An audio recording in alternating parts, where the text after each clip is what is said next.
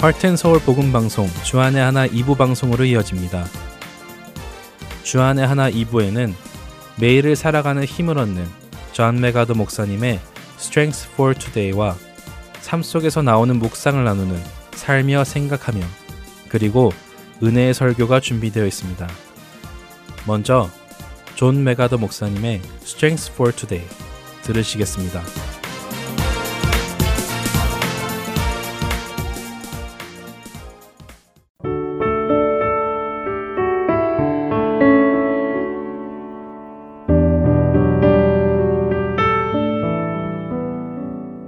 애청자 여러분 안녕하세요. 존 맥아더 목사님의 Strength for Today 진행의 유사랑입니다. 하나님은 우리의 정직함을 기뻐하십니다. 시험을 통해 정직함을 증명한 자에게 하나님은 큰 호의를 베푸십니다. 오늘 Strength for Today의 제목은 하나님께서 호의로 보답하시는 정직함입니다. 하나님이 다니엘로 하여금 환관장에게 은혜와 긍휼을 얻게 하신지라. 다니엘서 1장 9절 말씀입니다. 하나님이 기뻐하시는 삶을 살아가는 자들에게 하나님은 특별한 은혜와 긍휼을 베풀어 주십니다. 창세기 6장 8절에서 노아는 여호와께 은혜를 입었다고 하십니다. 그리하여 노아는 홍수의 심판으로부터 보호받지요. 또 창세기 39장에서 41장을 통해 우리는 요셉이 하나님께 호의를 얻어 이집트의 총리의 자리까지 오르게 되는 것을 보게 됩니다. 출애굽기 11장에서 12장에 하나님은 모세와 그 백성들이 은혜를 입게 하셔서 애굽에 내리신 재앙에서 지켜 주셨고 이집트를 나올 때 애굽 사람들의 물품도 가지고 나올 수 있는 호의를 베푸셨습니다. 다니엘서 1장 8절에서 다니엘은 왕이 지정한 음식 먹기를 거부하고 하나님의 뜻에 순종하기로 마음을 정하면서 우리에게 믿음의 큰 용기와 정직한 모습을 보여주었습니다. 이에 하나님은 환관장 아스부나스의 마음을 움직이셔서 다니엘에게 호의를 베풀게 하십니다. 오늘 본문 말씀인 다니엘서 1장 9절에 나오는 다니엘이 황관장으로부터 얻게 하셨다는 은혜와 긍휼은 영어로는 호의와 동정심으로 번역됩니다. 히브리어로 호의라는 용어는 여러 의미를 담고 있는데 선함과 친절함을 뜻하기도 하고 또 마음 깊은 곳에서의 애정 혹은 동정심을 뜻하기도 하죠. 오늘의 말씀 구절을 통해서 우리는 하나님이 황관장 아스부나스와 다니엘 사이를 특별한 관계로 만들어 주셔서 다니엘을 공경 속에서 보호해 주셨을 뿐 아니라 장차 바벨론 왕국을 움직일 중요한 사람으로 준비시켜 주시는 것을 알 수 있습니다. 다니엘의 정직함을 하나님은 크신 은혜와 긍휼로 보답해 주신 것이지요. 오늘날도 하나님은 우리에게 호의를 베푸십니다. 하나님의 은혜가 필요한 때에 우리에게 그 은혜를 늘 주시지요. 그런데 그렇게 늘 주시는 은혜와 달리 우리가 하나님께 순종하기 때문에 베풀어 주시는 하나님의 호의는 더 큰 은혜로 다가옵니다. 특별히 우리가 곤경에 처해 있을 때 그 은혜는 더욱 분명하게 드러나죠. 베드로전서 2장 19절에서 20절은 부당하게 고난을 받아도 하나님을 생각함으로 슬픔을 참으면 이는 아름다우나 선을 행함으로 고난을 받고 참으면 이는 하나님 앞에 아름다우니라 라고 말씀하십니다. 이 말씀에서 고난을 참은 자에게 하나님이 베푸시는 호의는 하나님 앞에 아름답다 칭찬받는 것이라고 이해할 수 있지요. 하나님 앞에서 아름답다고 인정받는 것이야말로 하나님께서 베풀어 주시는 정말 큰 은혜가 아닐까요? 다니엘은 왕이 지정한 음식을 거부하는 것이 큰 문제를 일으킬 수 있다는 것을 알고 있었습니다. 하지만 다니엘은 하나님의 말씀에 순종하는 것을 사람의 형벌을 피하는 것보다 더 중요하게 여겼습니다. 다니엘은 삶의 올바른 우선순위를 가지고 있었고 하나님은 그러한 다니엘의 순종을 기뻐 받으셨습니다. 이처럼 세상과 타협하지 않은 다니엘의 정직함에 대해 하나님은 은혜와 긍휼로 보답하신 것이지요. 끝으로 출애굽기 33장 13절 말씀에 나와 있는 모세의 기도를 나눕니다. 그의 기도가 우리 모두의 기도가 되기를 소망합니다. 내가 참으로 주의 목전에 은총을 입었사오면 원하건대 주의 길을 내게 보이사 내게 주를 알리시고 나로 주의 목전에 은총을 입게 하시며 이 족속을 주의 백성으로 여기소서. 매일의 삶 속에서 정직함으로 하나님께 은혜와 긍휼의 호의를 얻길 바라며 오늘 Strength for Today 마칩니다. 안녕히 계세요.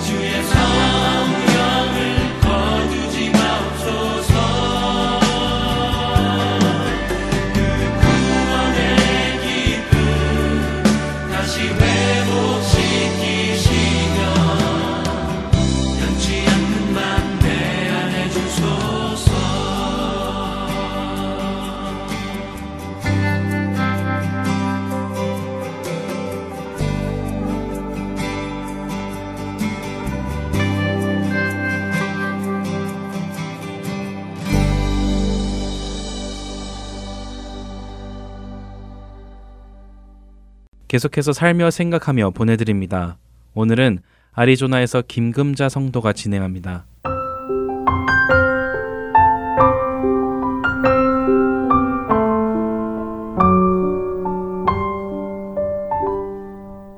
한국 가는 비행기 안에서 드디어 쉼을 얻고 하늘을 봅니다.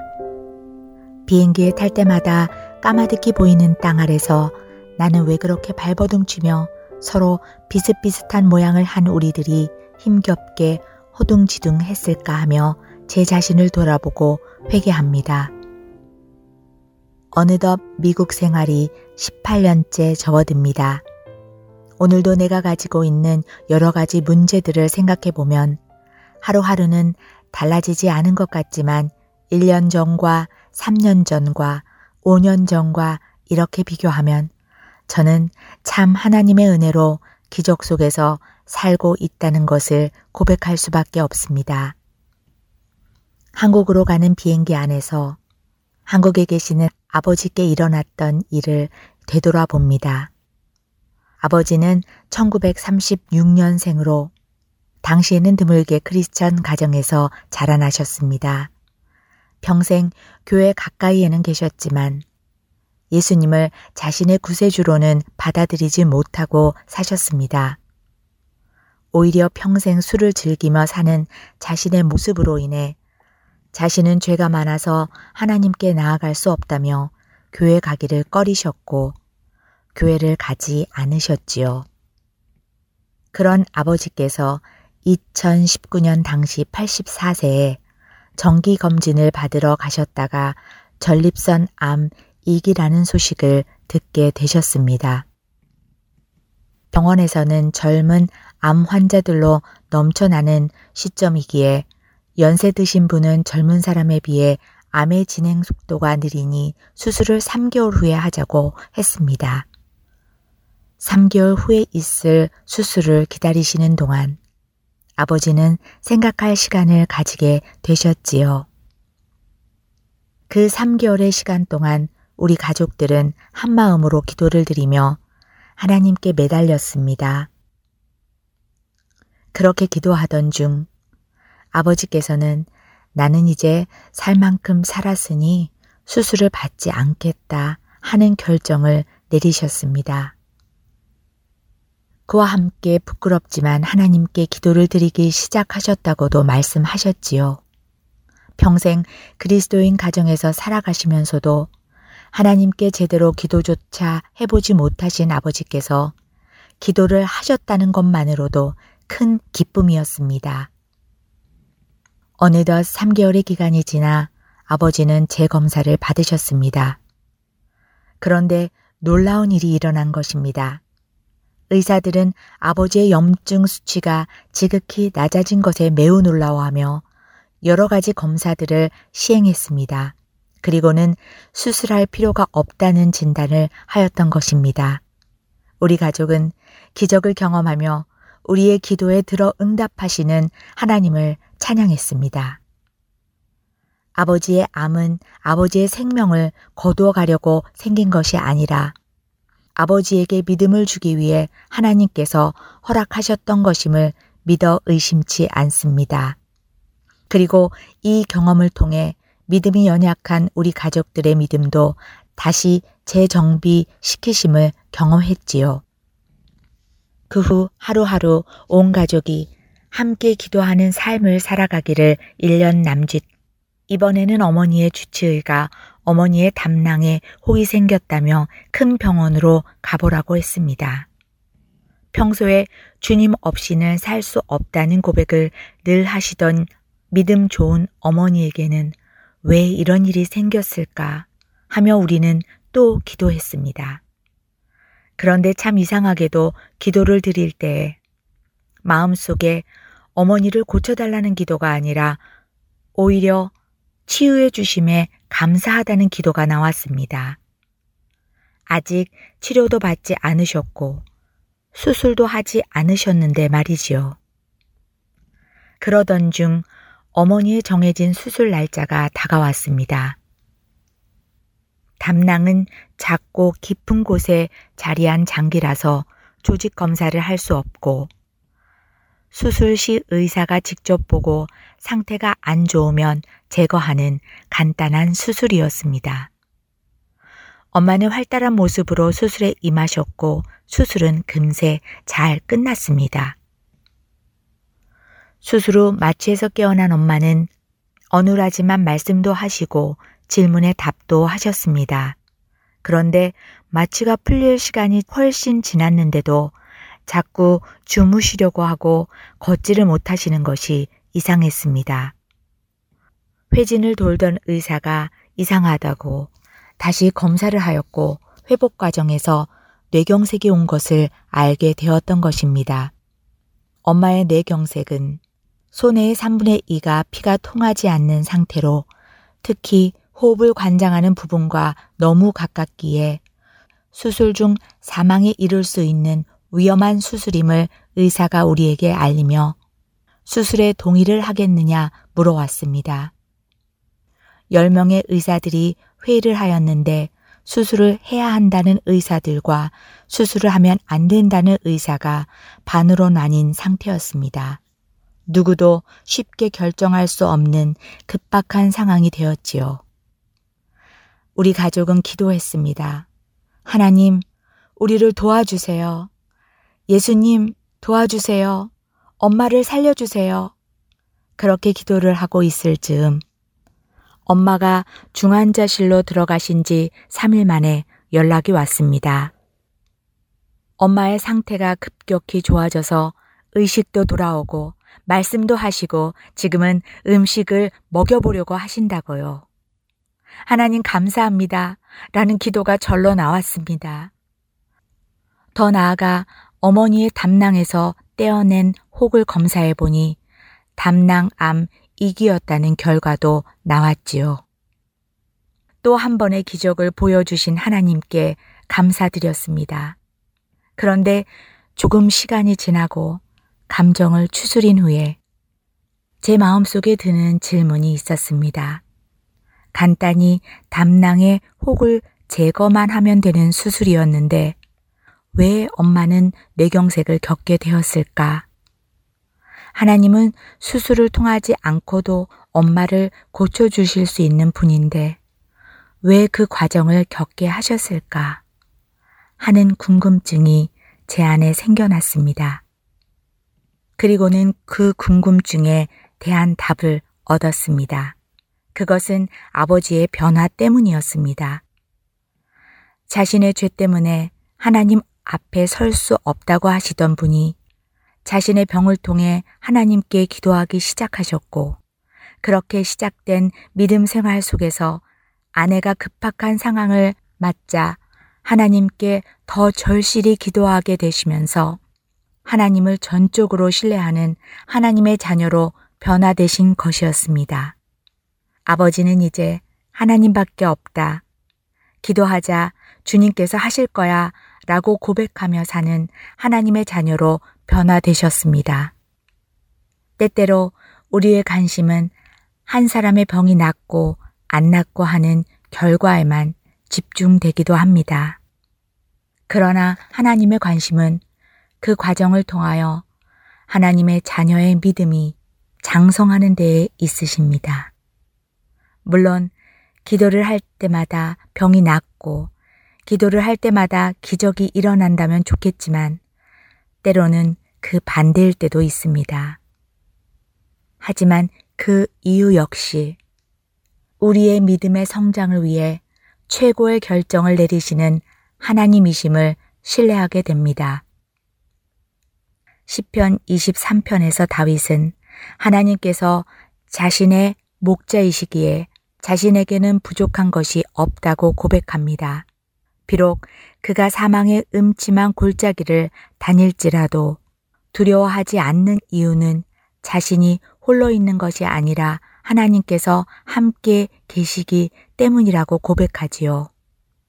그 하나님께서 오늘도 우리와 함께 하시며 우리에게 믿음을 더해 주시며 눈물도 없고 아픔도 없고 죄악도 없는 그곳으로 인도해 가십니다.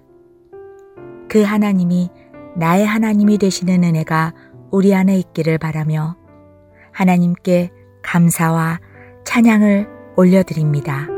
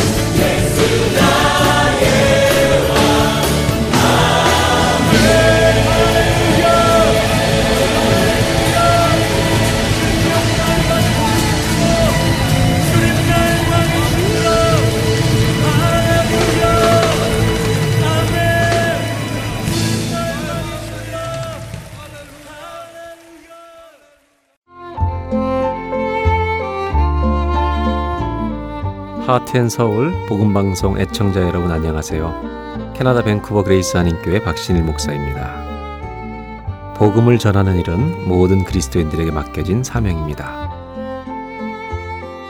Heart and Soul 복음방송은 생명의 근원 되시는 예수 그리스도만을 전하는 방송사입니다. 여러분의 기도와 후원으로 이 사역은 계속될 것입니다.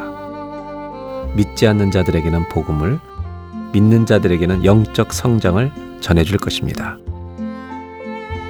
이 귀한 사역에 여러분들의 동참과 기도와 후원을 부탁드립니다. 감사합니다.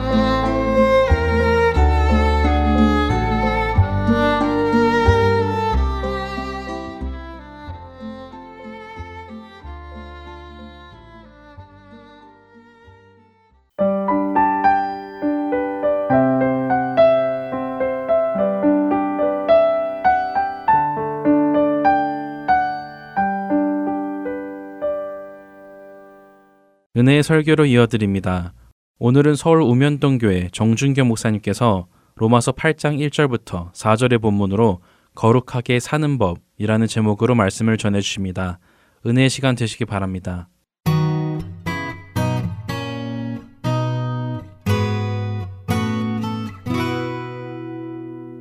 오늘 주시는 하나님의 말씀은 로마서 8장 1절에서 4절입니다. 다 같이 일어나셔서 한 절씩 교독하겠습니다.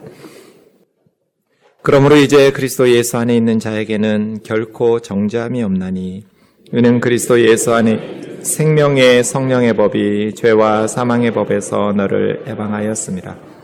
율법이 육신으로 말미암아 연약하여 할 수 없는 그것을 하나님은 하시나니 곧 죄로 말미암아 자기 아들을 죄 있는 육신의 모양으로 보내어 육신의 죄를 정하사 육신을 따르지 않고 그 영을 따라 행하는 우리에게 율법의 요구가 이루어지게 하려 하심이니라. 아멘. 자리에 앉으셔서 기도하겠습니다. 우리에게 하나님의 말씀을 가르쳐 주시기를 기뻐하시는 주님, 오늘도 진리의 말씀으로 저희를 인도하여 주옵소서. 미련하고 연약한 종을 주님 손에 맡기옵고 예수님의 이름으로 기도하옵나이다. 아멘. 로마서를 통해서 왜 예수님을 믿어야 하는가? 또 어떻게 착하게 살 수 있는가에 대한 말씀을 설교하고 있습니다. 오늘은 어떻게 착하게 살 수 있는가에 대해서 생각해 보겠습니다. 착하게 산다는 것을 성경에서는 거룩하게 산다 이렇게 표현합니다. 거룩이라는 단어는 구별되었다라는 뜻인데 성경에서 말하는 거룩한 삶은 하나님을 닮아가는 삶을 말합니다. 하나님께서 내가 거룩하니 너희도 거룩하라 이렇게 말씀하고 계십니다. 거룩하게 산다, 성도들이 성화된다는 것은 점점 하나님을 닮아간다. 그런 뜻입니다. 어떻게 우리가 하나님을 닮아가면서 거룩한 삶을 살 수 있을까요? 저는 로마서 말씀을 통해서 세 가지를 생각해 보려고 합니다. 첫 번째는 거룩한 삶을 살아가려면 복음을 바르게 알아야 됩니다. 여러분, 복음이 무엇입니까? 복음이 무엇인지는 로마서 1장 2절에서 4절까지 잘 가르쳐 주었습니다. 복음은 한 단어로 말하면 예수라고 말할 수 있습니다. 예수 그리스도의 십자가와 부활의 소식이 복된 소식이에요. 왜요?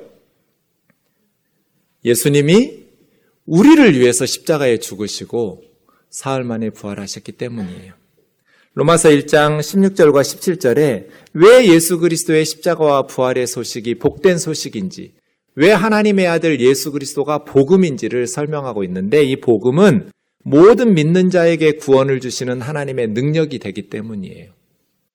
하나님께서 아무리 예뻐하셔서 천국으로 구원하시고 싶어도 예수 그리스도의 복음을 믿지 않으면 하나님이 그 사람을 구원하실 능력이 없어요.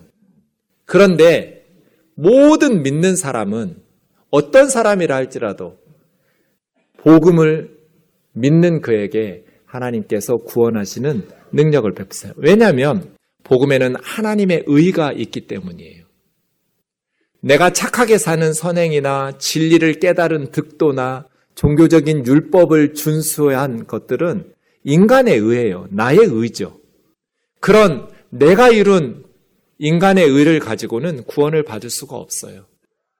하나님께서 예수 그리스도 안에서 사람들을 위해서 주신 하나님의 의, 이 하나님의 의인 예수 그리스도의 십자가와 부활의 복음을 믿는 자들에게 하나님께서는 구원을 베푸실 수 있어요.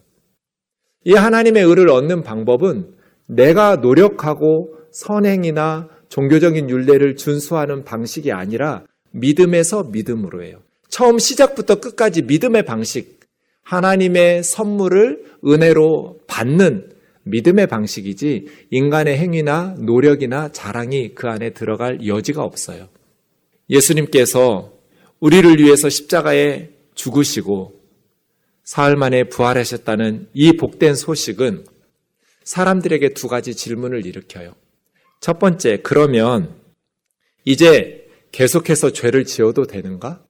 어차피 죄 짓지 않고 착하게 살아서 구원받는 것이 아니라면 예수님 믿기만 하면 죄 용서 받는다면 또 크고 많은 죄를 용서받은 사람은 더 큰 사랑과 은혜를 받았다고 말할 수 있겠죠? 죄가 더한 곳에는 은혜도 더했다고 말할 수 있어요. 그럼 하나님의 더 큰 은혜를 받으려면 계속해서 죄를 지어야 하는가? 이것에 대한 대답이 로마서 6장이고요. 그럼 이제는 율법은 쓸모없는 것인가? 이것에 대한 대답이 로마서 7장이에요. 6장 먼저 보시면 그런즉 우리가 무슨 말 하리요? 은혜를 더하게 하려고 죄에 거하겠느냐? 죄가 더한 곳에 하나님의 더 큰 용서와 사랑을 받으니까 그러면 하나님의 은혜를 더 많이 받으려면 계속해서 죄에 머물러 살아야 되느냐?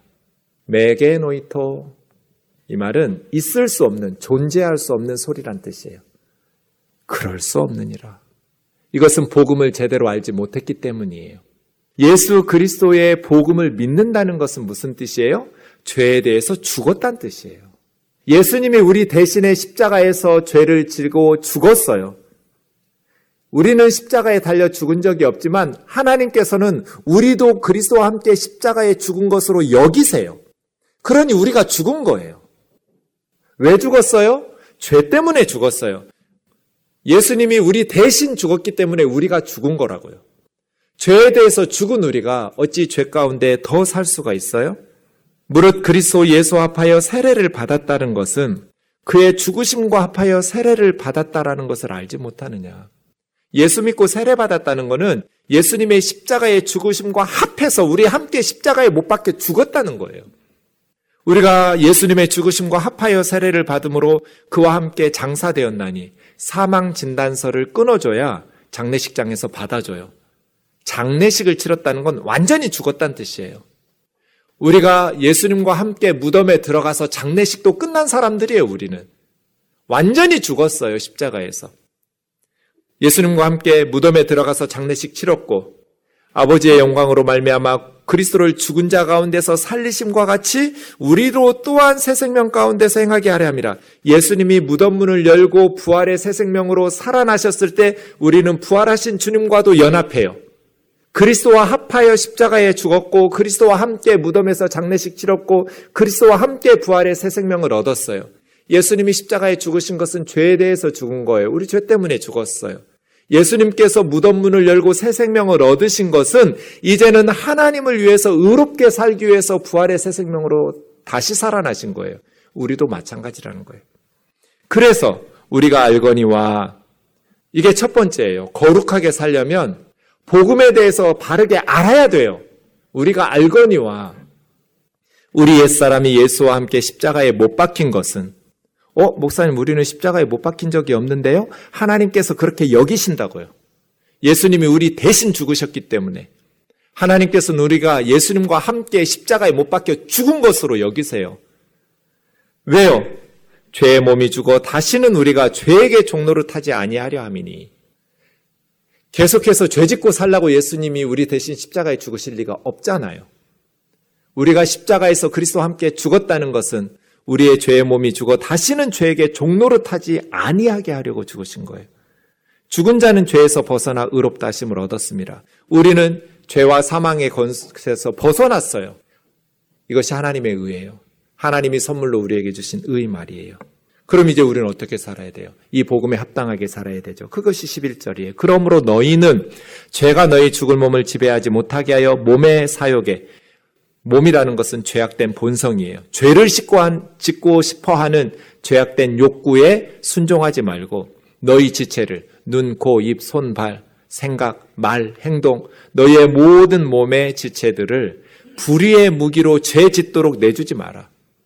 오직 너희 자신을 죽은 자 가운데서 다시 살아나신 자와 같이 하나님께 드려라. 너희 몸의 지체들을 의의 무기로 하나님께 드려라. 말고 말고 드리며 드리라예요. 너희 자신을 죄에게 드리지 말고 너희 몸의 지체들을 불의의 무기로 주지 말고 너희 자신을 하나님께 드리고 너희 몸의 지체들을 의의 무기로 하나님께 드리라. 이것이 구원받은 자의 삶이에요. 로마서 1장 5절 6절 보시면 예수 그리스도로 말미암아 우리가 은혜와 사도의 직분을 받아 예수 그리스도의 이름을 위하여 모든 이방인 중에서 바울의 선교팀이 이렇게 했죠. 예수 그리스도로 말미암아 은혜와 사도의 직분을 받아 선교사로 파송받아서 예수 그리스도의 이름을 위하여 모든 이방인들 중에 복음을 전한 목적이 뭐예요? 그 이방인들이 믿어 그 다음 단어가 뭐예요? 순종하게 믿고 구원받고 끝이 아니고 믿고 순종하게 하나니 그 다음 로마서 1장 6절에 너희도 로마교회 성도들인 너희도 그 이방인들 중에서 예수 그리스도의 것으로 부르심을 받은 자리라. 사람들이 우리를 너 내 거 하면 되게 기분 나쁘죠. 내가 네 소유물이야? 그런데 예수님이 우리를 예수 그리스도의 것, 너 내 것 하면 기분 좋아요. 그러니 이제 우리가 어떻게 살아야겠어요? 이게 복음이에요. 복음은 우리를 믿어 순종하게 하나니. 믿고 구원받고 끝이 아니고 믿고 순종하면서 살다가 천국 가는 거죠. 우리는 예수 그리스도의 것이니까. 그런데 요한계시록 5장 9절에 보면 여기서 한 걸음 더 치고 나가요. 예수님은 일찍이 죽임을 당하사 각 족속과 방언과 백성과 나라 가운데서 사람들을 피로 사서 예수님이 십자가의 죽임을 당하시고 십자가의 보배로운 예수님의 피로 우리를 샀어요, 사람들을. 십자가의 피값을 주고 예수님이 우리를 사서 예수님의 것이 됐잖아요? 그래서 예수님이 예수님의 피로 우리를 사셨으니까 우리가 예수 그리스도의 것이 됐어요. 근데 예수님은 우리를 누구에게 드리셨어요? 하나님께 드리셨어요. 그럼 이제 우리는 누구 거예요? 하나님 거예요. 우리는 하나님의 것이에요.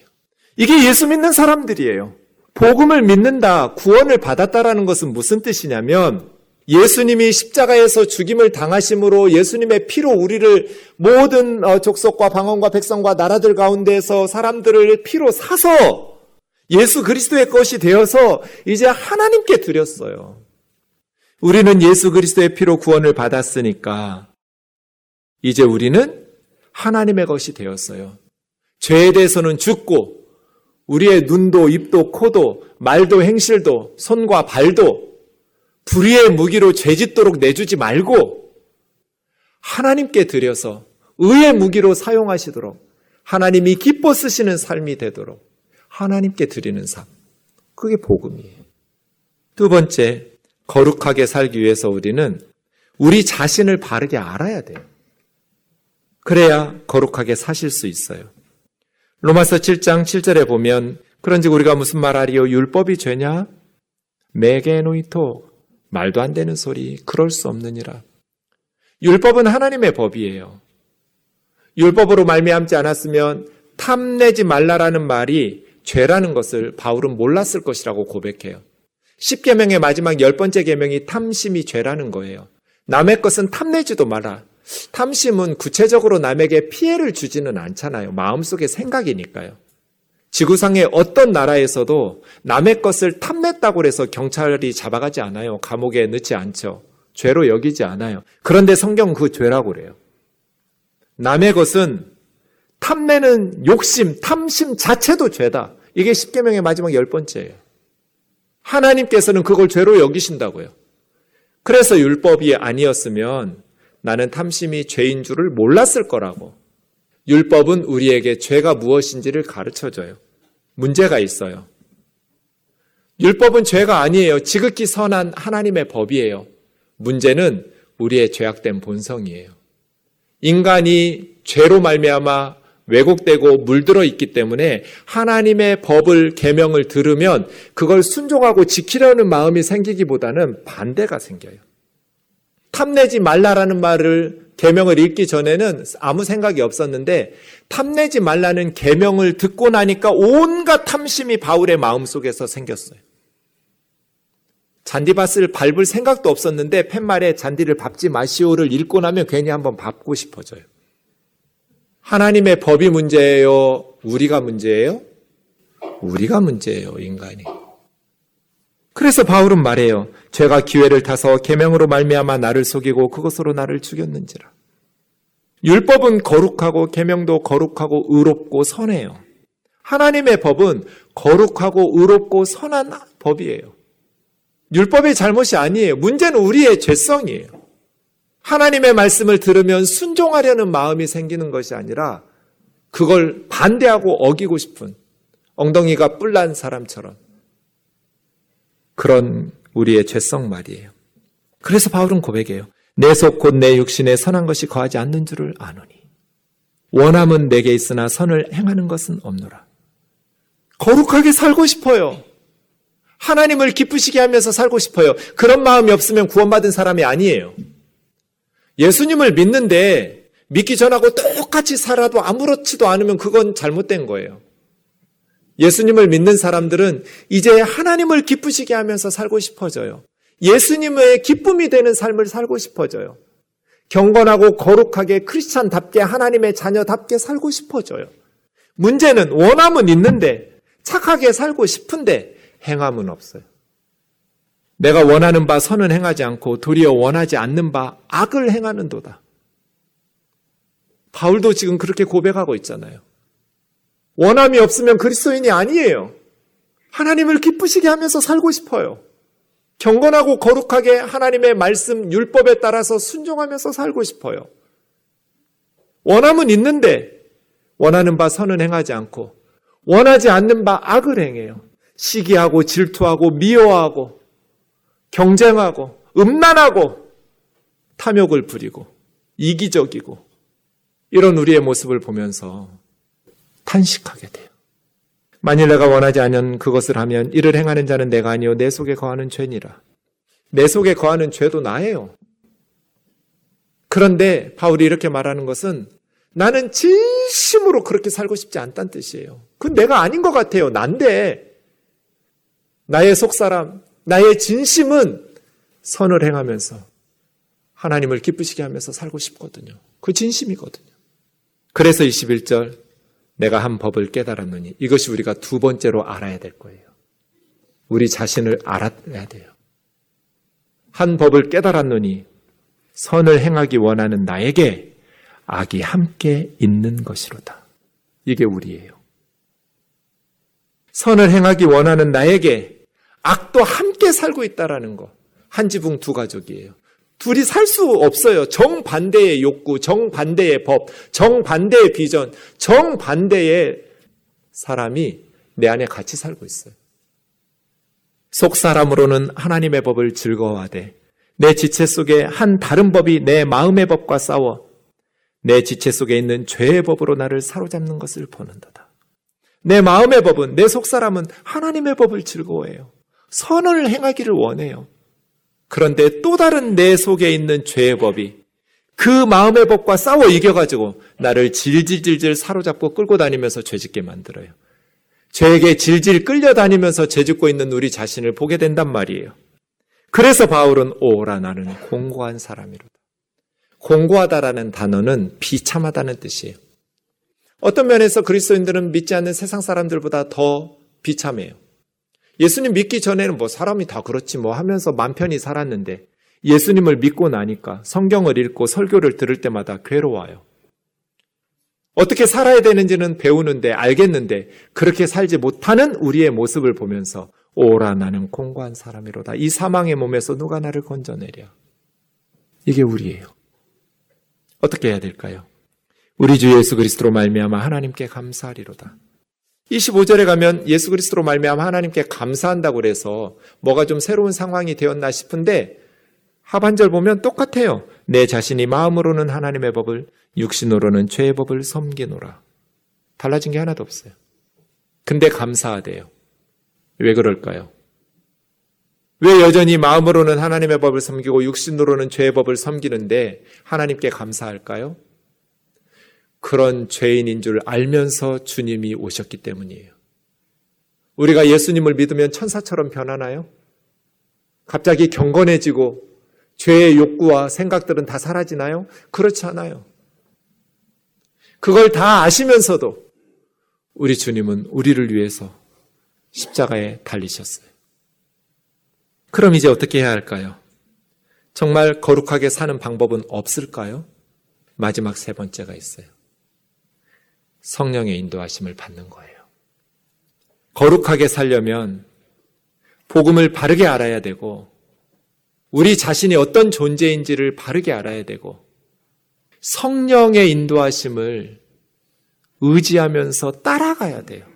그것이 로마서 8장이에요. 그러므로 이제 그리스도 예수 안에 있는 자에게는 결코 정죄함이 없나니. 이건 지금까지 잘 설명했어요. 모든 사람이 죄를 범하였으면 하나님의 영광에 이를 수 없어요. 예수 그리스도를 믿음으로 말미암아 주시는 하나님의 의를 힘입어서 구원을 받은 성도들은 결코 정죄함이 없어요. 예수님께서 우리 죄값을 십자가에서 다 지불을 하셨기 때문이에요. 우리의 과거, 현재, 미래의 모든 죄를 예수님이 십자가에서 다 해결하셨어요. 그래서 그리스도 예수를 믿고 그리스도 예수 안에 있는 자들에게는 결코 죄인이라고 정죄받지 않아요. 예수님 덕분에. 이는 그리스도 예수 안에 있는 생명을 주시는 성령의 법이 죄와 사망의 법에서 우리를 해방시켰기 때문이에요. 3절, 4절을 주목하세요. 율법은 선하고 거룩하고 의로우신 하나님의 법인데 율법은 거울 같아요.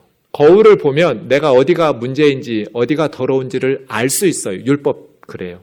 근데 아무리 거울을 열심히 오랫동안 쳐다보고 있어도 깨끗하게 만들어주진 못해요. 율법이 그래요. 율법은 무엇이 문제인지 가르쳐 줘요.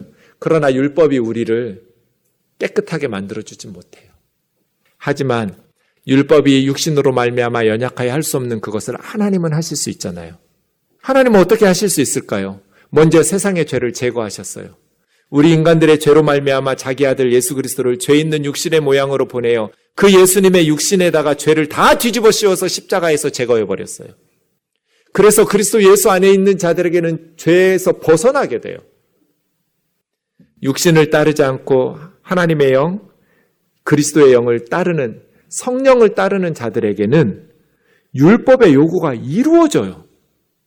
7장에서 8장으로 넘어오면서 지극히 선하고 거룩하고 의로운 하나님의 법을 지키기를 원함은 있지만 행함은 없다고 고백했던 바울이 8장 4절에 가면 그 율법의 요구가 이루어지게 한다라고 고백해요. 어떻게 해요? 성령을 따라 행할 때. 그래서 이어지는 말씀, 육신을 따르는 자는 육신의 일을, 영을 따르는 자는 영의 일을 생각하나니. 생각이 중요해요. 우리는 무엇을 생각하면서 사느냐에 따라서 인생이 진행되죠. 육신의 생각은 사망이고 성령의 생각은 생명과 평안을 주어요. 육신의 생각은 하나님과 원수가 돼요. 하나님의 법에 굴복 안 해요. 할 수도 없어요. 그래서 육신에 속한 사람들은 하나님을 기쁘시게 할 수 없어요. 갈라디아서 5장 16절이죠. 같이 읽겠습니다. 시작.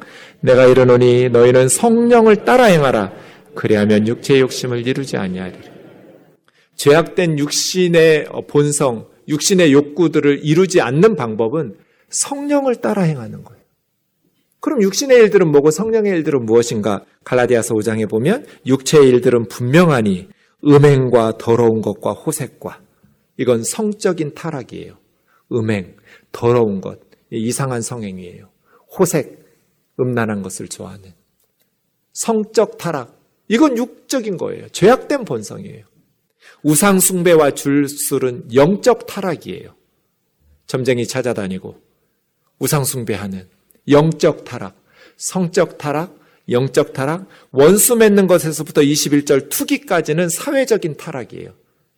공동체적인 사회생활에 있는 육신적인 일들. 원수 맺고, 분쟁하고, 시기하고, 분내고, 당 짓는다고 번역한 건 이기심이에요. 이기주의. 자기밖에 모르는 이기심. 분열과 이단, 이 이단이 당 짓는 거예요. 파당을 짓고 끼리끼리. 지역 감정 부추기고, 서로 갈등을 부추겨 가면서, 이 사람만 들어가면 편이 갈라지고, 이간질이 되는, 투기도 마찬가지 시기하고 질투하는 것들이 이건 다 관계들을 다 깨뜨려요.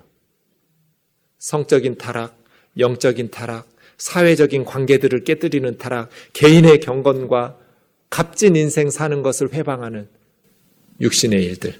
이런 일들을 계속하는 자들은 하나님 나라를 유업으로 받지 못하느니라. 그럼 성령의 일들은 무엇일까요?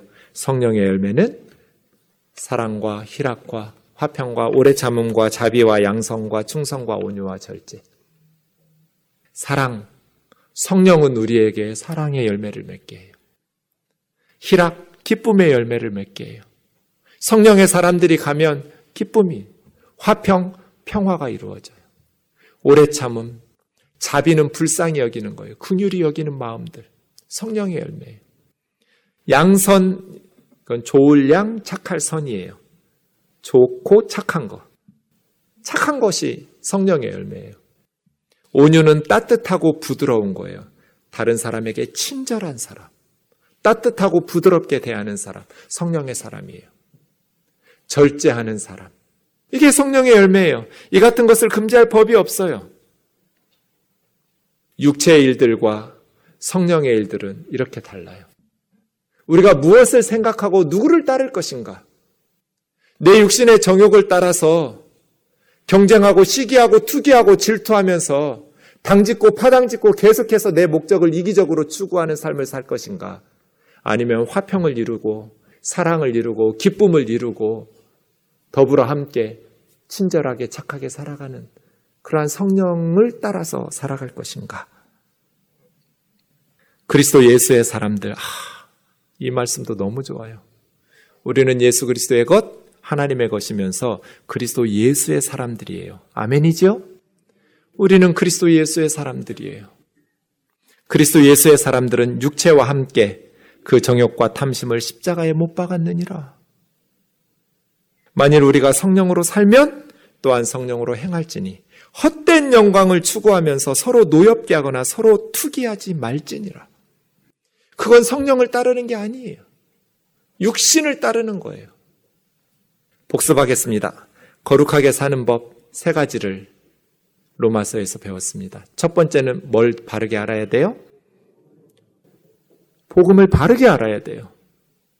두 번째는 우리 자신을 바르게 알아야 돼요. 그래야 나를 신뢰할 수 없다라는 것을 깨닫게 돼요. 나는 믿을 만한 존재가 아니구나. 내 안에 악이 함께 있구나. 원하면 있는데 행함은 없구나. 그래서 세 번째로 갈 수 있어요. 성령의 인도하심을 받아야 돼요. 하나님을 닮아서 거룩하게 사려면 복음으로 우리를 하나님의 백성, 거룩한 백성으로 불렀다라는 것을 바르게 깨닫고 그럼에도 불구하고 선을 행하기 원하는 나에게 악이 함께 있다라는 것을 인정하고 오히려 악이 선한 욕구를 이기고 죄의 법 아래로 질질 끌고 가는 것을 겸손하게 인정하면서 성령의 인도하심을 받아야 돼요. 마태복음 5장 43절 44절 주님께서 우리에게 원수를 사랑하고 그들을 위해서 기도하라 말씀하셨어요. 사랑하는 자매 형제 여러분, 여러분 무엇을 선택하며 살 거예요?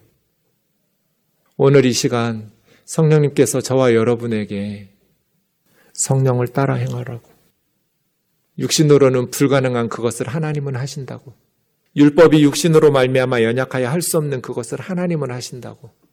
예수 그리스도를 통해서 죄를 너희에게서 제거하셨고 육신을 따르지 않고 그 영을 따라 행하는 너희에게 율법의 요구가 이루어지는 기적처럼 신앙생활은 체험하면서 경험하는 거예요. 성경을 교리적으로 머릿속으로만 배우고 믿는 것이 아니라 저와 여러분이 날마다 이 성령의 기적과도 같은 율법의 요구가 이루어지는 거룩한 삶이 가능함을 보여주는 삶으로 하나님 앞에 영광 돌릴 수 있기를 주님의 이름으로 축원합니다.